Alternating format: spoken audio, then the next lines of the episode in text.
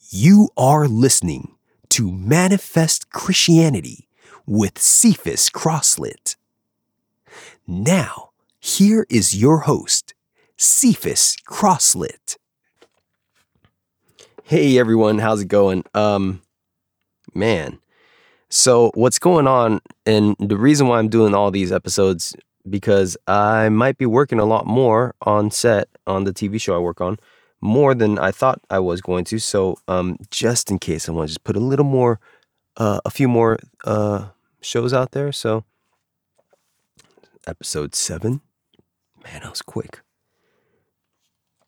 I've been noticing, hey, I've been noticing some people listening. Thank you very much.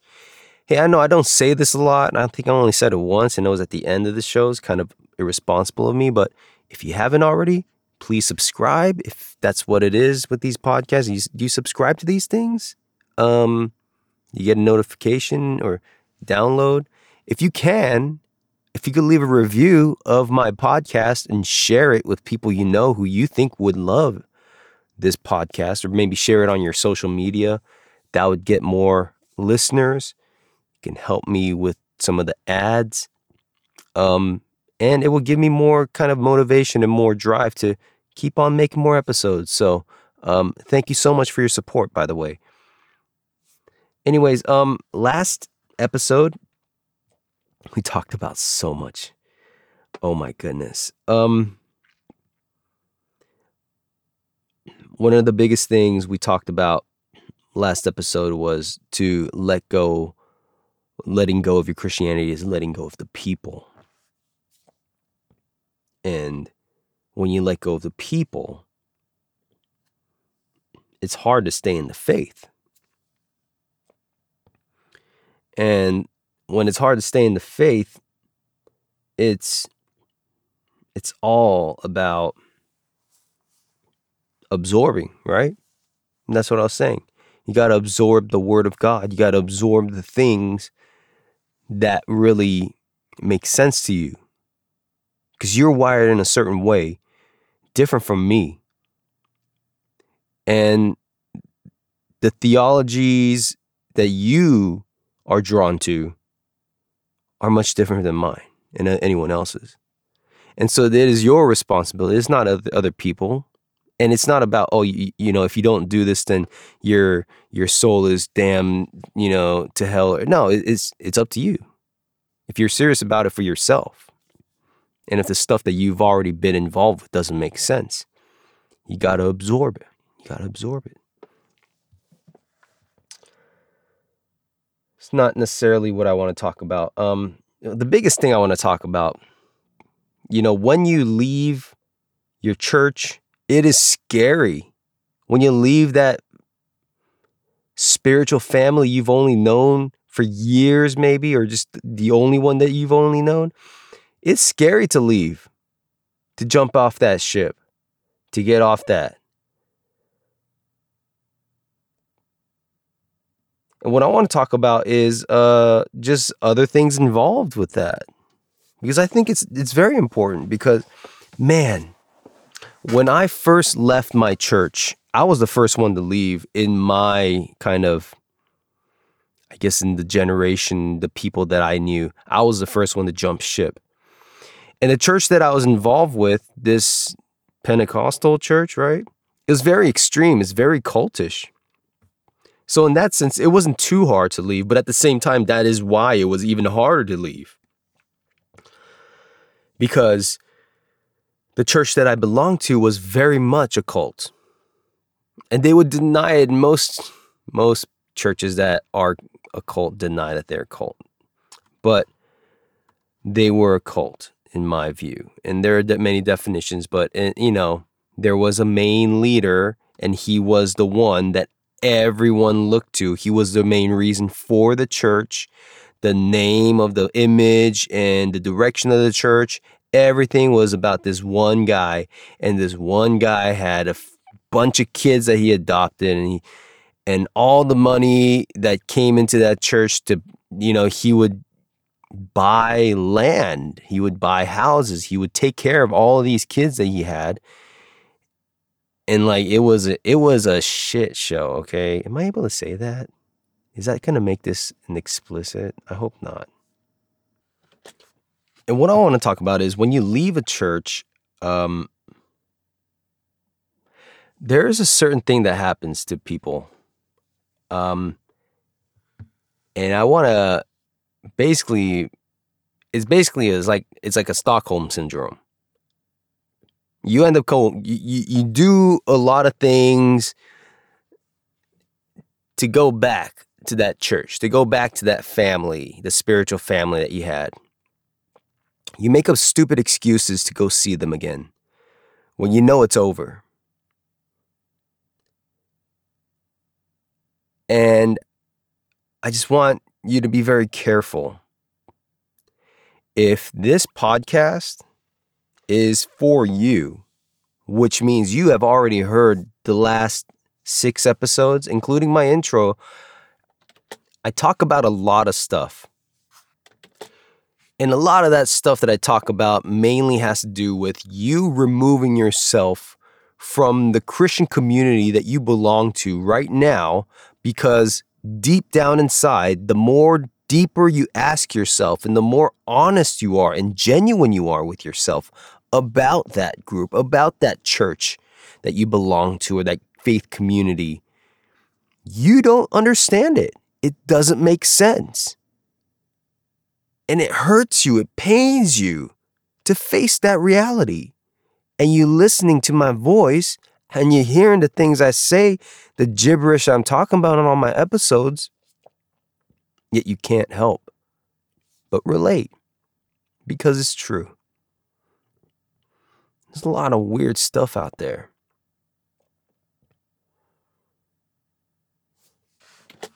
And I just want you to be careful when you think that it's a good idea for you once you have broken your ties, once you break your ties with that church group or whatever that I'm talking about, I want you to be very careful. Because you're going to want to go back. You're going to want to go and be like, hey, just want to see how you guys are doing. Oh, it's the annual Christmas thing, right? Oh, it's the Thanksgiving, you know, meal oh, it's a, it's a summer barbecue. Oh, we're just going bowling, right? And there's that temptation to keep going back. And it's okay because it hurts, right? It hurts. But I want you to be very honest with yourself. Is the reason why you're going back because you're lonely? Because if you left that, if you have made your move and you broke away, what's the reason of going back? You know that group of people, they're drinking that same Kool Aid. They're believing in that same kind of church culture theology that you had to remove yourself from. And I'm not saying you shouldn't be like close with them and all that. All I'm saying is if you want to get yourself away from that stuff, you need to get your you need to get away from that stuff. And that is hard to tell you. It's hard to say. Especially if it's fresh. And if it is fresh, please, you have my condolences because I know it feels like you died. And it feels like a lot of people died in your life because they're that close to you. We have a lot of spiritual experiences that make our relationships in church very concrete.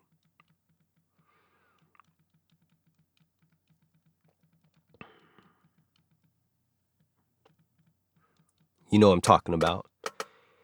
If you are from the ilk of a Presbyterian, I mean, I'm not, the ilk of like more of a charismatic type of a church. You could have been a Baptist, Pentecostal, Presbyterian. You know, there's a lot of different types, you know, but more of a charismatic, you know, more emotionally driven. You go to those retreats, even if you weren't, you know, you go to those retreats, you do those annual events, you go to those things, you go to those special service nights or revival nights, which is all a whole podcast of itself. My goodness but you build these relationships that are so strong. But let me just tell you something you you grow and unless you continue to hold on to the same kind uh, of stuff right? That really doesn't hold much. It doesn't age well because you change.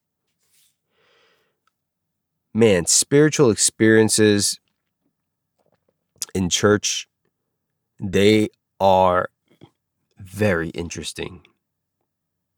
Imagine you being vulnerable to literally some random person. The only thing that makes you feel like you are somewhat comfortable and somewhat familiar with people when you go to these group gatherings, churches, whatever, is the concept of, oh, they're brothers and sisters in Christ. But you know, they're really actually strangers. And nowadays, you got to watch out. Am I wrong? Just because you go to a church and you meet somebody and they seem to be all put together well and they're all very calm, very help, you gotta watch out. You think I'm right or wrong? You think I'm a little, going a little overboard? I don't think so. I have met the nicest church ladies and getting to know them, find out, man, they are some other kind of weird. Same thing with men. Doesn't matter what age. You got to be careful these spiritual experiences when you have these you go to you're basically you go to like let's say you're a little you're younger right you graduated high school you go to college you, you know if you're korean you join a kcm or even if you're not you know kccc these are campus ministries you know iv right intervarsity press you know intervarsity um, groups you know all these little church groups you're really it, it's I mean, the argument is, you know, what's wrong with that? It's just a little social group, you know. In the end, right? In the end, it's it's a group where people who want to like believe in the same things kind of gather and just socialize and mingle. That's fine. That's totally fine. But I want you to really understand that when you join these groups and they have these they have these events that they hold, these activities of these groups and the big reason why they hold these events is to lock you in as a member, as a group member. Proselytizing, uh, assimilating you, you know, bringing you into the fold, right? And that's not a bad thing at all. From a leadership position in church, it has a lot to do with finances. You need to create a structure, an infrastructure in church where people can feel like they want to be here. You know, when newcomers come to a church, they want to feel like they belong. So you get the greeters, you get the people who are a little more cuter, prettier, a little more bubblier, bring them in as greeters and they lead them in and you know, you like you feel welcome and all that. And and for the leadership, it's more of cha-ching. Sorry to say. Not in a bad way, right? Because you know, you need a cha-ching to pay for the church property tax, the bills, you know, the missions funds, you know, all that stuff, you know, the salaries, all that staff, you know. I'm just saying. But you, you, you go to these things and they're made to invite you in, they're made to entice you. I'm sorry. Um, these groups are trained in many ways to entice you as a person to join their groups, you know?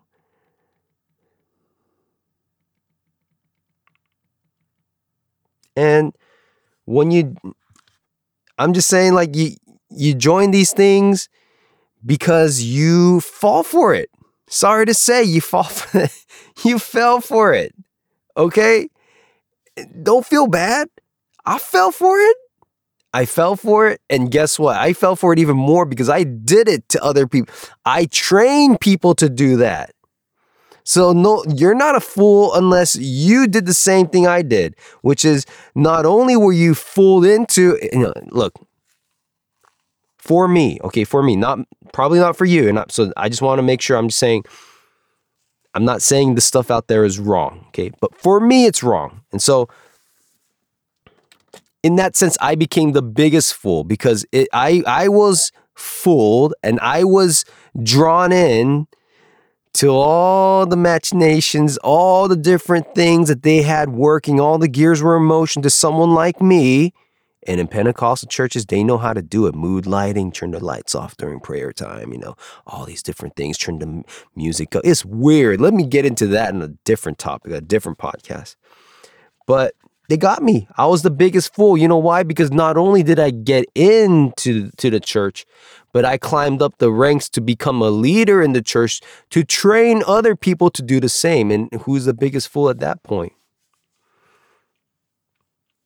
knowing damn well in the back of my mind it didn't make sense. But what happened? I was I was a lonely guy. I was I was peer pressured in. Seriously, I wasn't really a lonely guy. I had so many friends. I think what it was is that the spiritual side of my life, which my my upbringing as a Christian, I needed to anchor that somehow. And that was the biggest identity I had was this thing in my life throughout my life, you know, you know, as a young kid, you know, as a kid, right? Elementary, junior high, high school, college, you know, I never really, I was the type that never really landed on one thing and I never really identified myself as this one thing. I always kind of just jumped to different things, you know, abandoned, you know, left in, you know, just, and so by the time I was that age, you know, a little, uh, you know, a young adult, kind of college age, I was susceptible I was naive. I fell for a lot of stuff and I was like, you know what? That sounds good. That sounds good. That's, you know, and so, you know, that's what happens to a lot of us. And it's okay. That's what I'm saying. It's okay. You fall for it. But then you get into it, right? You get into it. And then they, they have these things set up in there, right? Uh, annual retreat, a winter retreat, a summer retreat, um, you know, a spring something, a fall something, a summer something you know, a monthly men's, a monthly singles, you know, you know, all these things to make sure you stay in the church. I mean, I mean, somebody just tell me that I'm wrong, right? Message me, manifestchristianity at gmail.com. Message me, tell me I'm wrong. It's the truth. Leader, as a leader in the church, you need to make sure you you you have a growing congregation so that they can hopefully give offerings and tithes.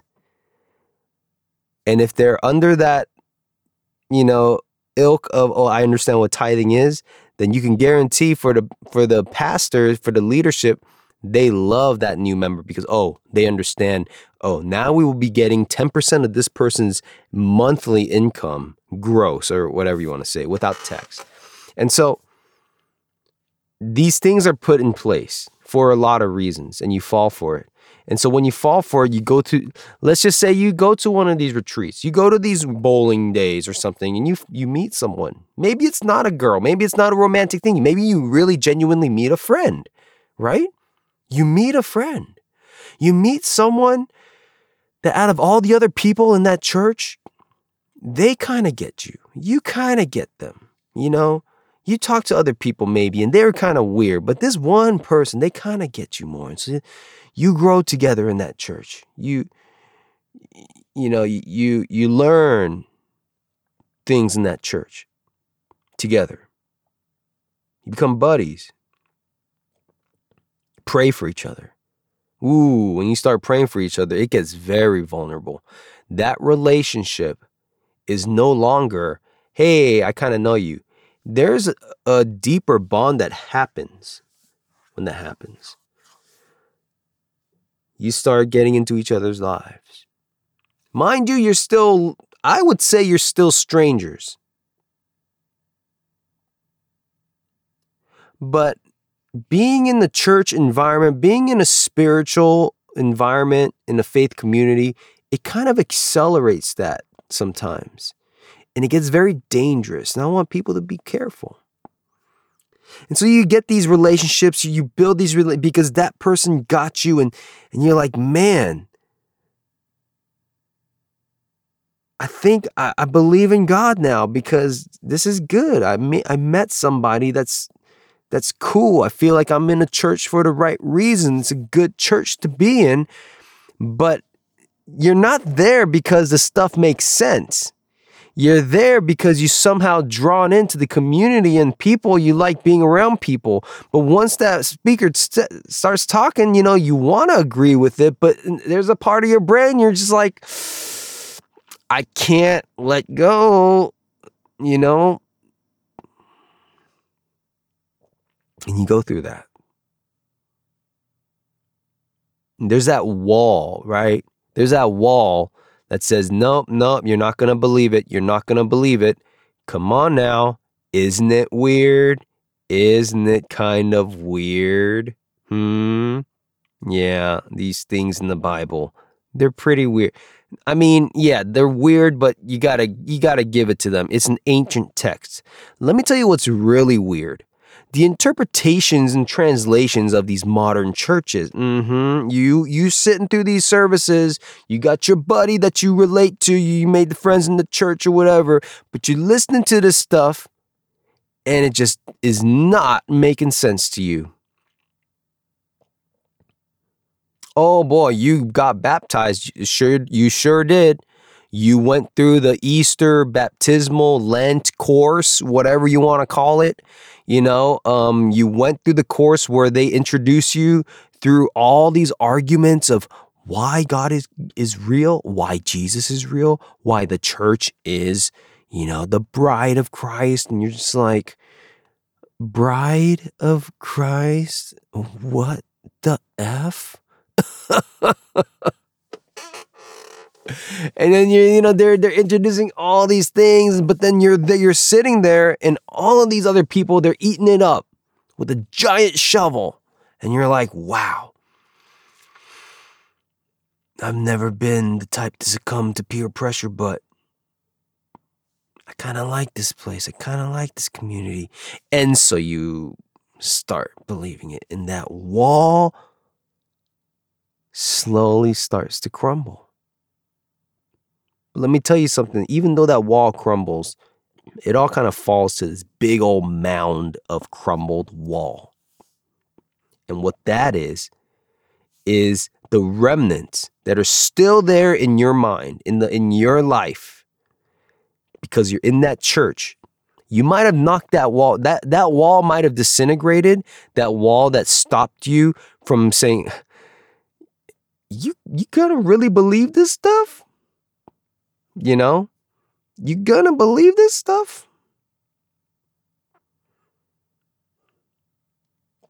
That wall has been disintegrated, but the remnants are still there. And that remnant is what I'm talking about. It's still biting at your ankles.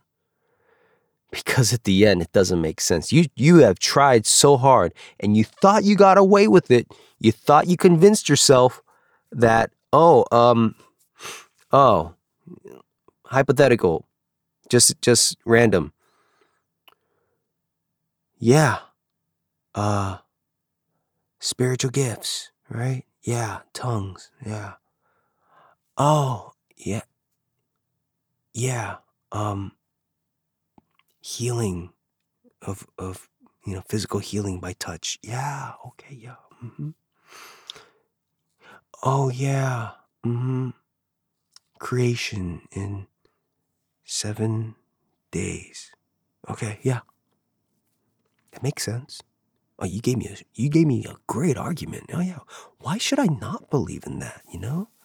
I have this great community of believers that I start, I, I am now belonging to this community. I mean, they all seem to believe in it. Oh, oh, the guy was in a big old fish, right? I swear, it's it's all water inside of a fish stomach. Is there air pockets you could breathe in the fish? Okay, okay, maybe. Okay, okay. Oh, um, you know, uh, a guy named Paul, right? He fell off a horse. He said he talked to God. Oh, he starts writing about stuff, and oh, we shouldn't question. We shouldn't question that. Okay, okay, okay. I believe it. I believe it. I and that wall disintegrated, but it's still down there, the remnants. And correct me or not, correct me if I'm right or wrong, if I'm right or not. But every time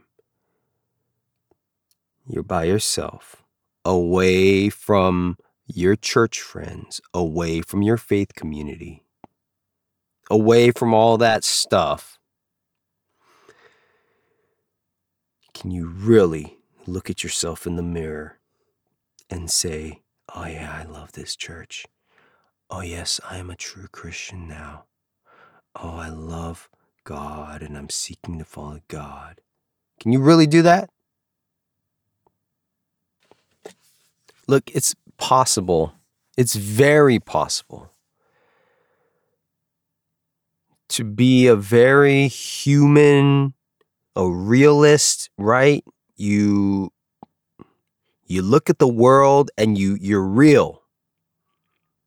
You don't want to BS, you know. If you could see it the way it is and you just call it like it is, you don't want to say something that doesn't make, you know, it's very possible that somebody with a level head just like you, got a good head on your shoulders. Nothing wrong with you. Good logic. Hey, you never miss a beat, but it's very possible for you to actually succumb to all that. Because these these groups, these places are designed to do that. And so you were just you were just the chump for the day. I wasn't chump for. I'm not. I, I'm sorry that I'm talking about it in such a pejorative manner, as if it is not anything. No, look, church, people finding a church, you know, getting into a group, you know, it is important. It is awesome when someone finds a group that they can relate to and it's a faith community and they're just like, yeah, it's great. It's a great thing. Look, I just do not want to, I don't want to dismiss any of that. But I'm talking to you. You you keep listening to this podcast for a reason. And it's because something about the things that I'm saying makes sense, or maybe you just you just find it very amusing or very entertaining. If that's the point, please let me know. Please message me. But for the others you listen to this podcast, you know. You've been faking it this whole time. Just because you wanted a group of people to belong to. Y'all ever heard of a bar? You ever heard of, you know, like meeting people somewhere else? It doesn't have to be church.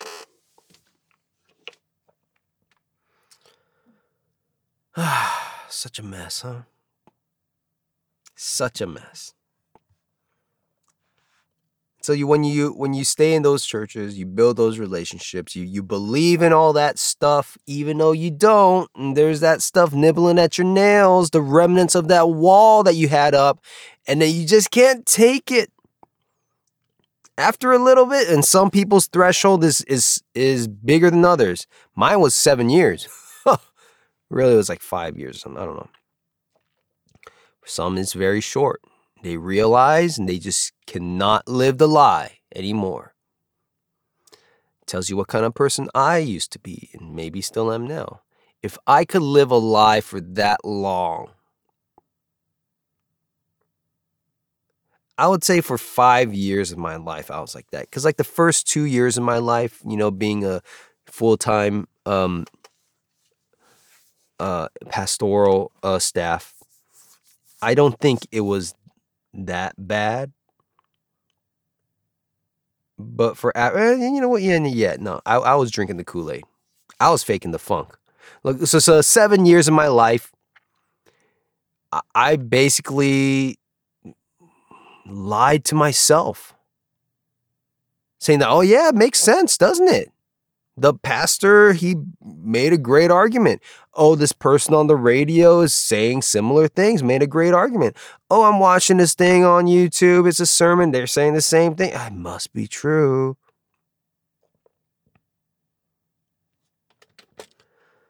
But I, for, I, I have forgiven myself, and I forgive. I, I hope you can forgive yourself too. Because look, it's a mistake. It was a big mistake. I was young, I was dumb, I was naive. I fell for something that you know, people looked at me and they're like, why would you do that? I made a fool of myself. I embarrassed myself.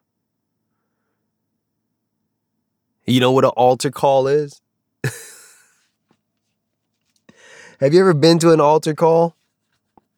Uh, if you have, have you ever been to an altar call even after you're saved? And if you have, have you been to an altar call even after you're saved at a retreat just so you could stand next to a girl that you thought was cute? You see how this goes? And I'm, I know it's not just me. I know it's not just me. And what I want to say is it's okay. Look, we all go to these things, go through these things for dumb reasons. We come out. Some looking a little bit more better than others. So you come out of there, you finally break free. You, you can't take it anymore. You can't take it. You can't take living that lie anymore. You start sitting through sermons, you're like, oh my gosh, I can't believe this person's saying that again. Ah, another thing about the Holy Spirit. Ah, another thing about this, and we should do this, and we should focus on this. Like, shut the F up. And so he finally just had to leave the church. But what I want to say after all that big old rant slash rabbit trail slash kind of story slash kind of description of what kind of happens generally, you leave, right? And it's hard. You say your goodbyes, you you basically make a eulogy in your heart and you just let it go. The people, everyone just, just walked away you actually cried. You actually got emotional because it was that important to you. And then you got some sort of Stockholm syndrome. And you want to go back for some reason. Watch out, guys. And girls, please be careful to go back to those places that you have left. I'm not saying just ignore them and just take them away and like leave forever and uh, away from your mind, but going back to those places that you have left, especially so soon after you left, it's not good for you. Go ahead and try it. Let, let me know. You know, the reason why I say it's not good for you is because if you're trying to get away from that stuff, then going back to that stuff ain't, ain't gonna help. It's just gonna keep reminding you it's just going to keep on giving you good feelings. And yeah, it's a great feeling go back to the people you know that you love. But once again, these are the same people that believe and that that are holding on and that are going to live a life based on just things that you don't do well with, okay? You don't get it.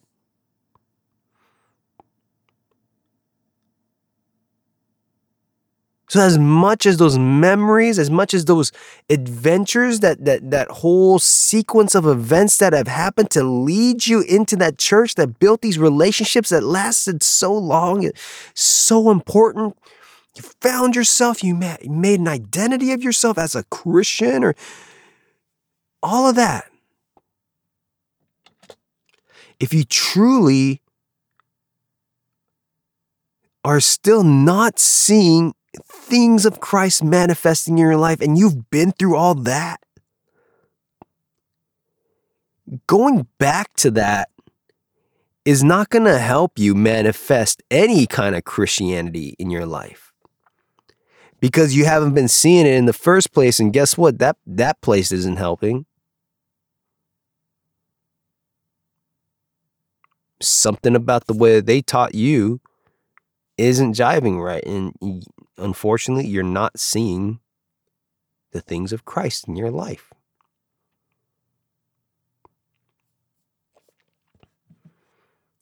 That was a lot to talk about. That whole concept of, right? You feel bad for leaving. You feel bad for abandoning all these people. So you want to go back and just kind of let them know, hey, I'm still here. Well, if you're still here, why don't you come join us? Well, I can't do that. You know, I can't do that. It's hard leaving a church. It's hard leaving a church. I should just name this whole podcast "Leaving Your Church," and every episode I just kind of go through my my thing as a therapy. You know, so funny. Not really. um. Let's stop it at that. Be careful going back to the places that you have left. I would say if you left the place and you weren't very much invested in that place to begin with, yeah, it's I don't think it's a bad thing to go back. But if you were invested in that place and you have gone through something in that place and then you made a decision to leave, that's when it's not very safe to go back. I hope that makes sense. I hope that makes a little more sense, okay? So let, we'll move on from that. Oh. Man, um there are some things that I, I, I wrote down that I was like, oh, I want to talk about this stuff, but I guess that one's gonna have to wait. What I what I really want to talk about. So freaking funny.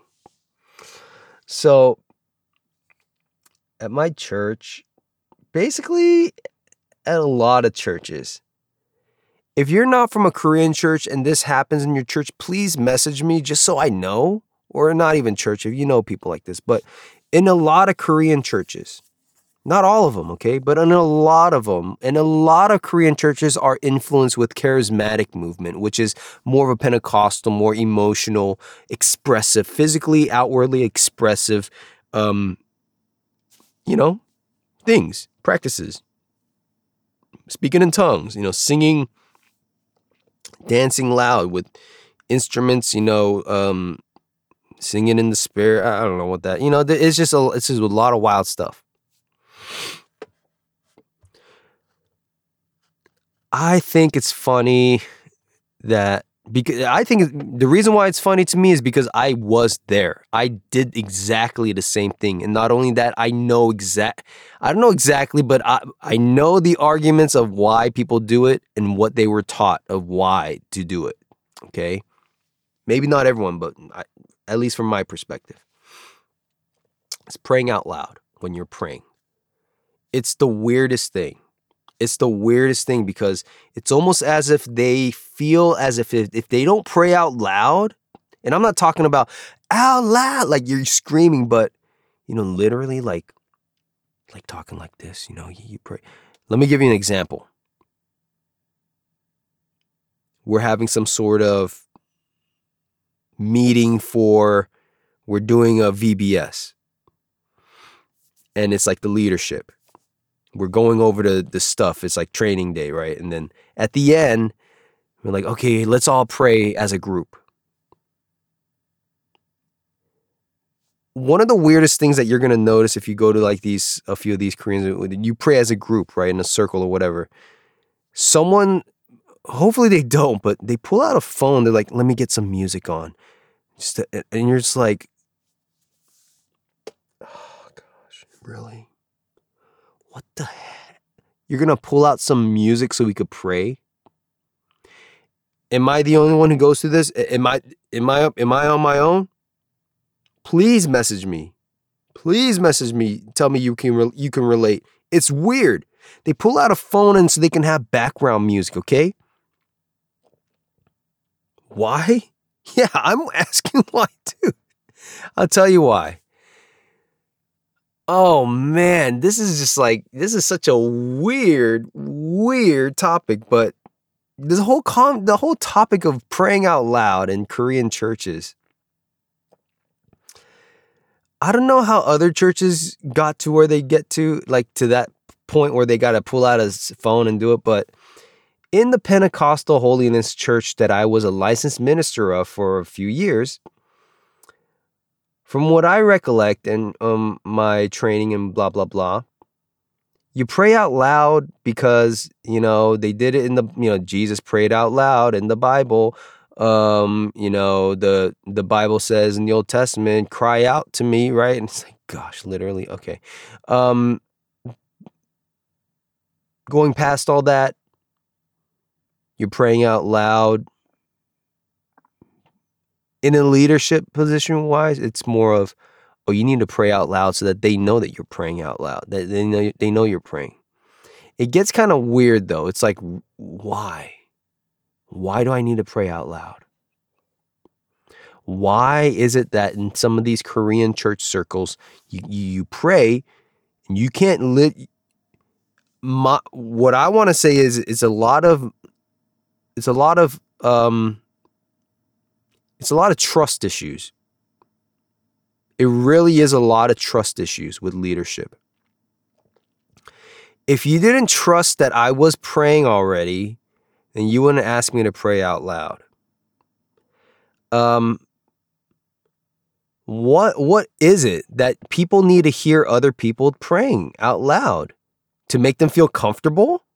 To make sure that everyone is there a powerful presence when everyone is praying together?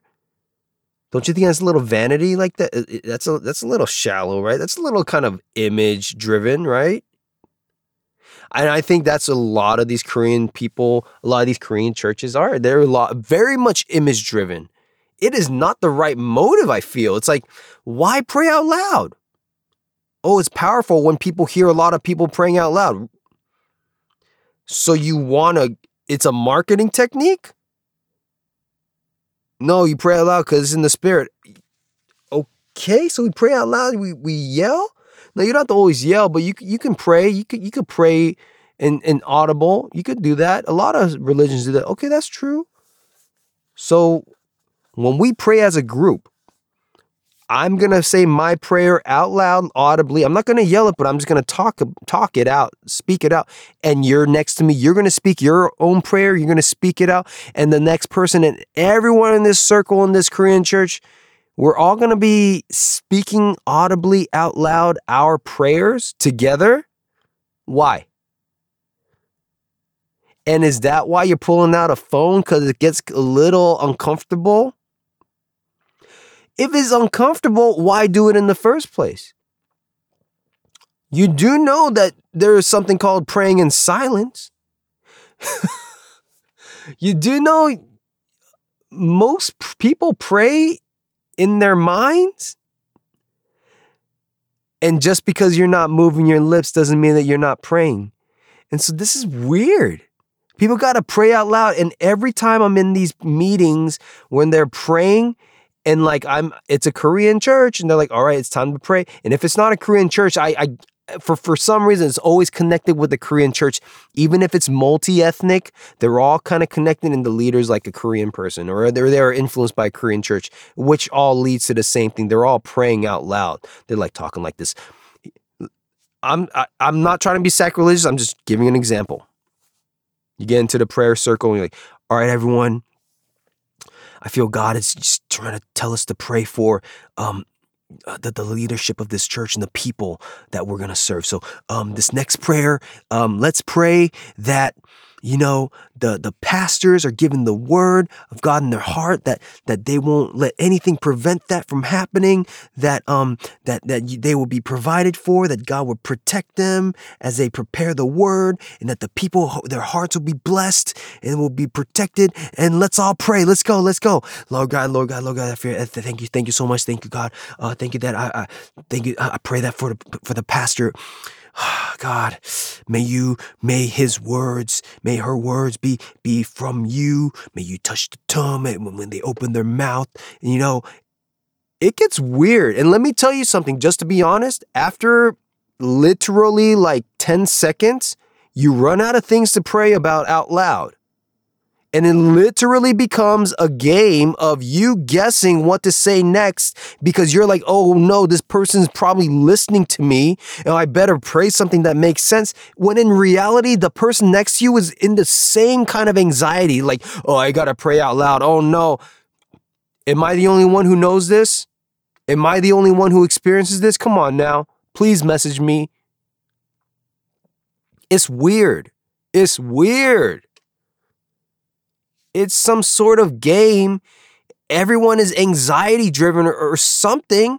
Someone, eh, I don't know what it is. You want to outpray someone else? You want to talk louder? You want to make sure your prayer is more noble and it's more prayerful than everyone as everyone else's. So you pray out loud. We can't even hear what they're praying if we're praying out loud.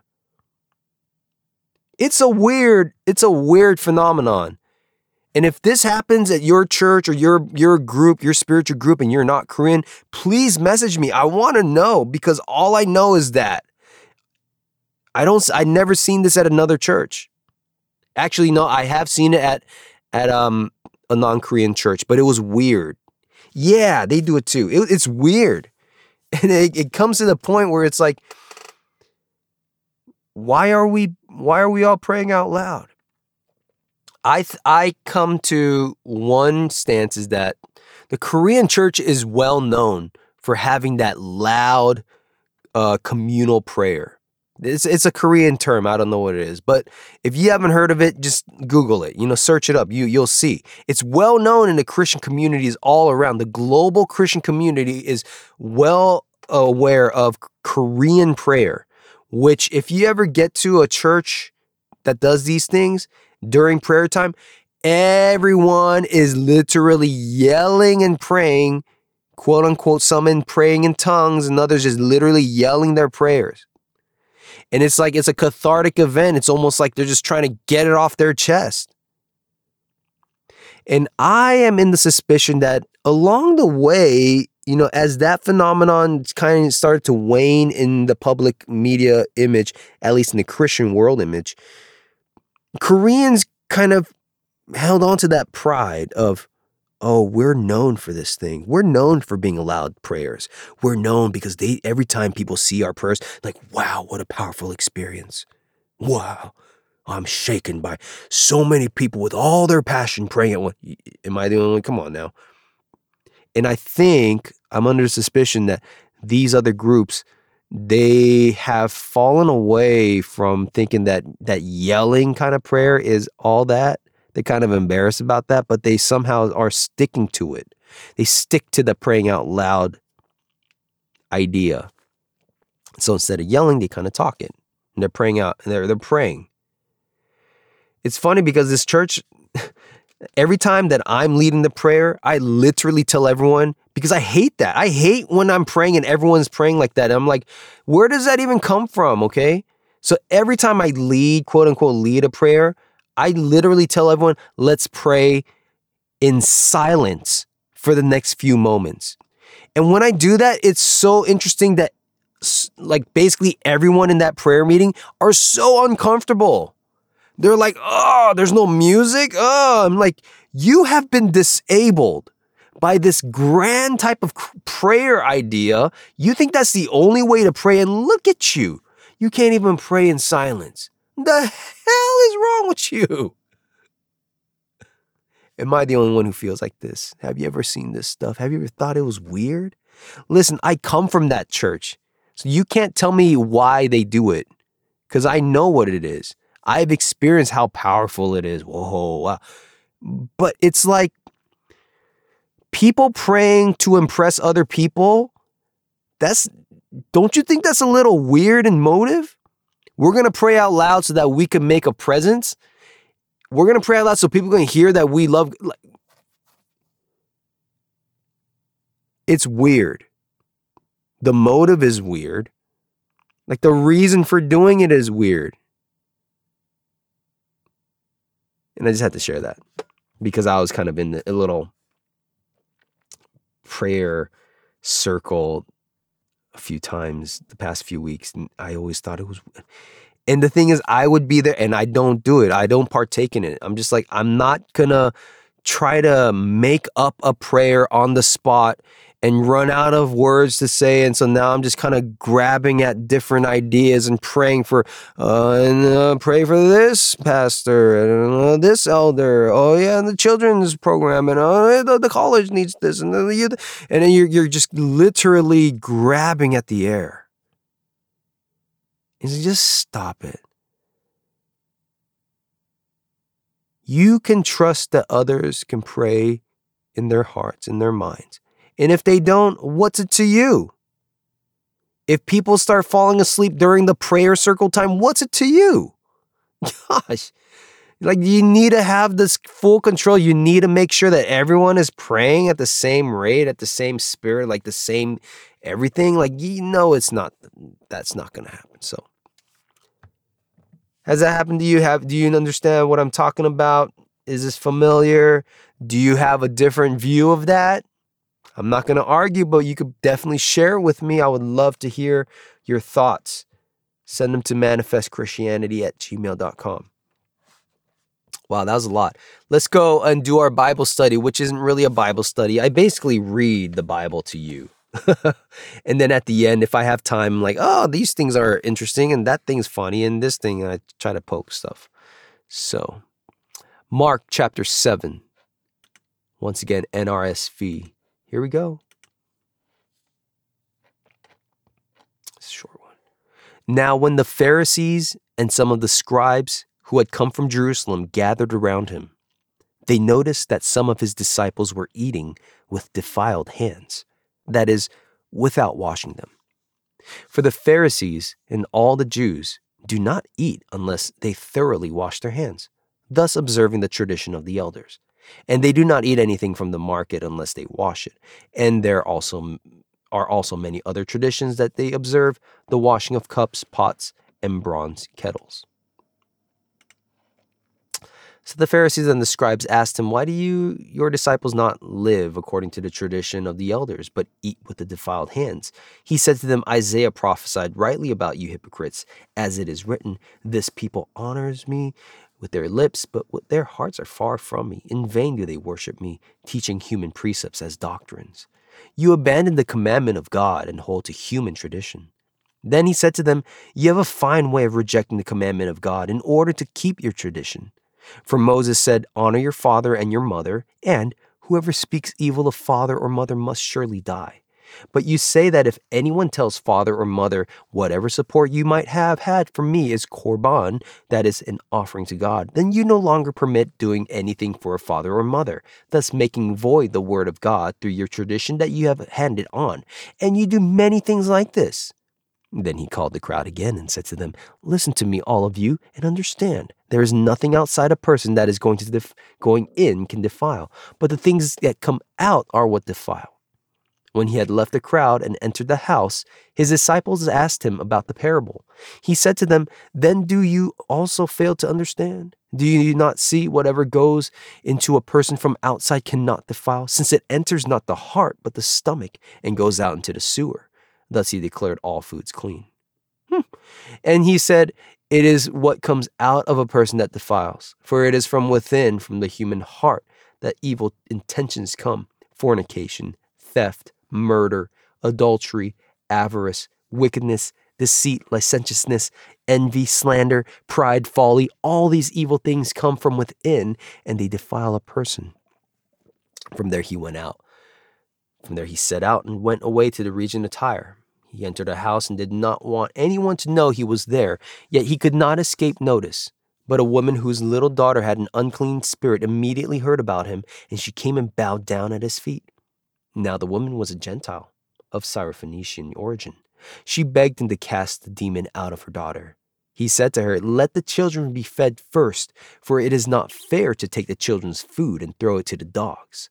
But she answered him, Sir, even the dogs under the table eat the children's crumbs. Then he said to her, For saying that, you may go. The demon has left your daughter.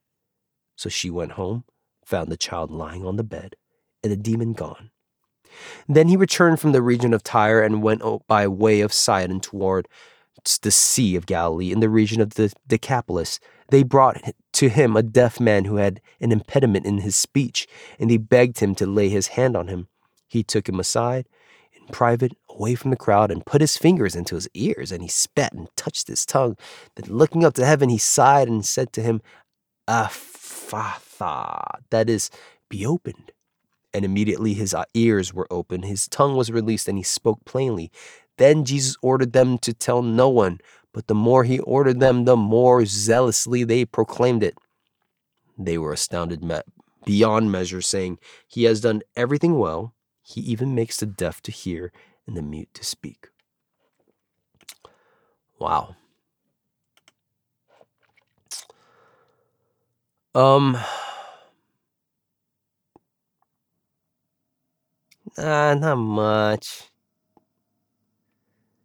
You know, kind of stuff is already explained.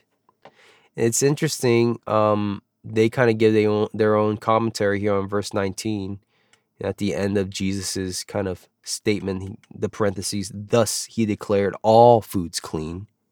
Isn't that interesting? Yeah, it's in the Bible. Yeah, unclean spirit.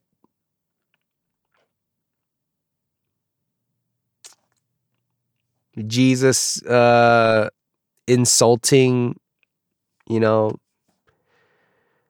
the Syrophoenician, you know, even, you know, uh, let the children be fed first, for it's not fair to take the children's food and throw it to the dogs. You know, eh, kind of controversial, but, you know, that commentaries somehow figure out with many hoops to kind of make it seem like it's not that bad. That's my take on it.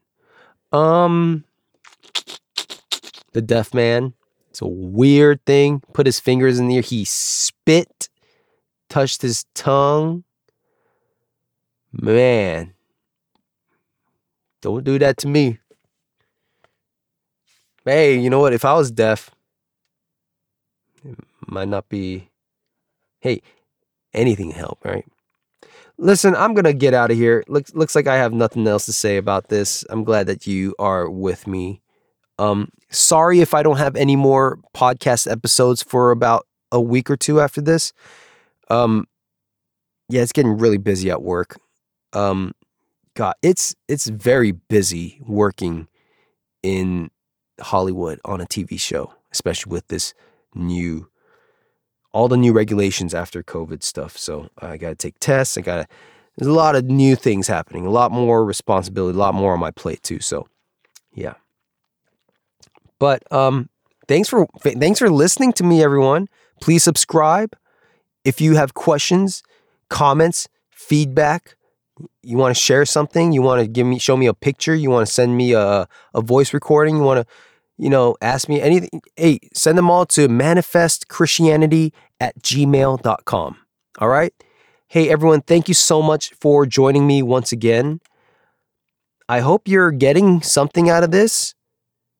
I hope it's helping because I know how hard it is when when you have to go through the process. But hey, I swear we're going somewhere with this. And before I just get out, let me just tell you, it's hard.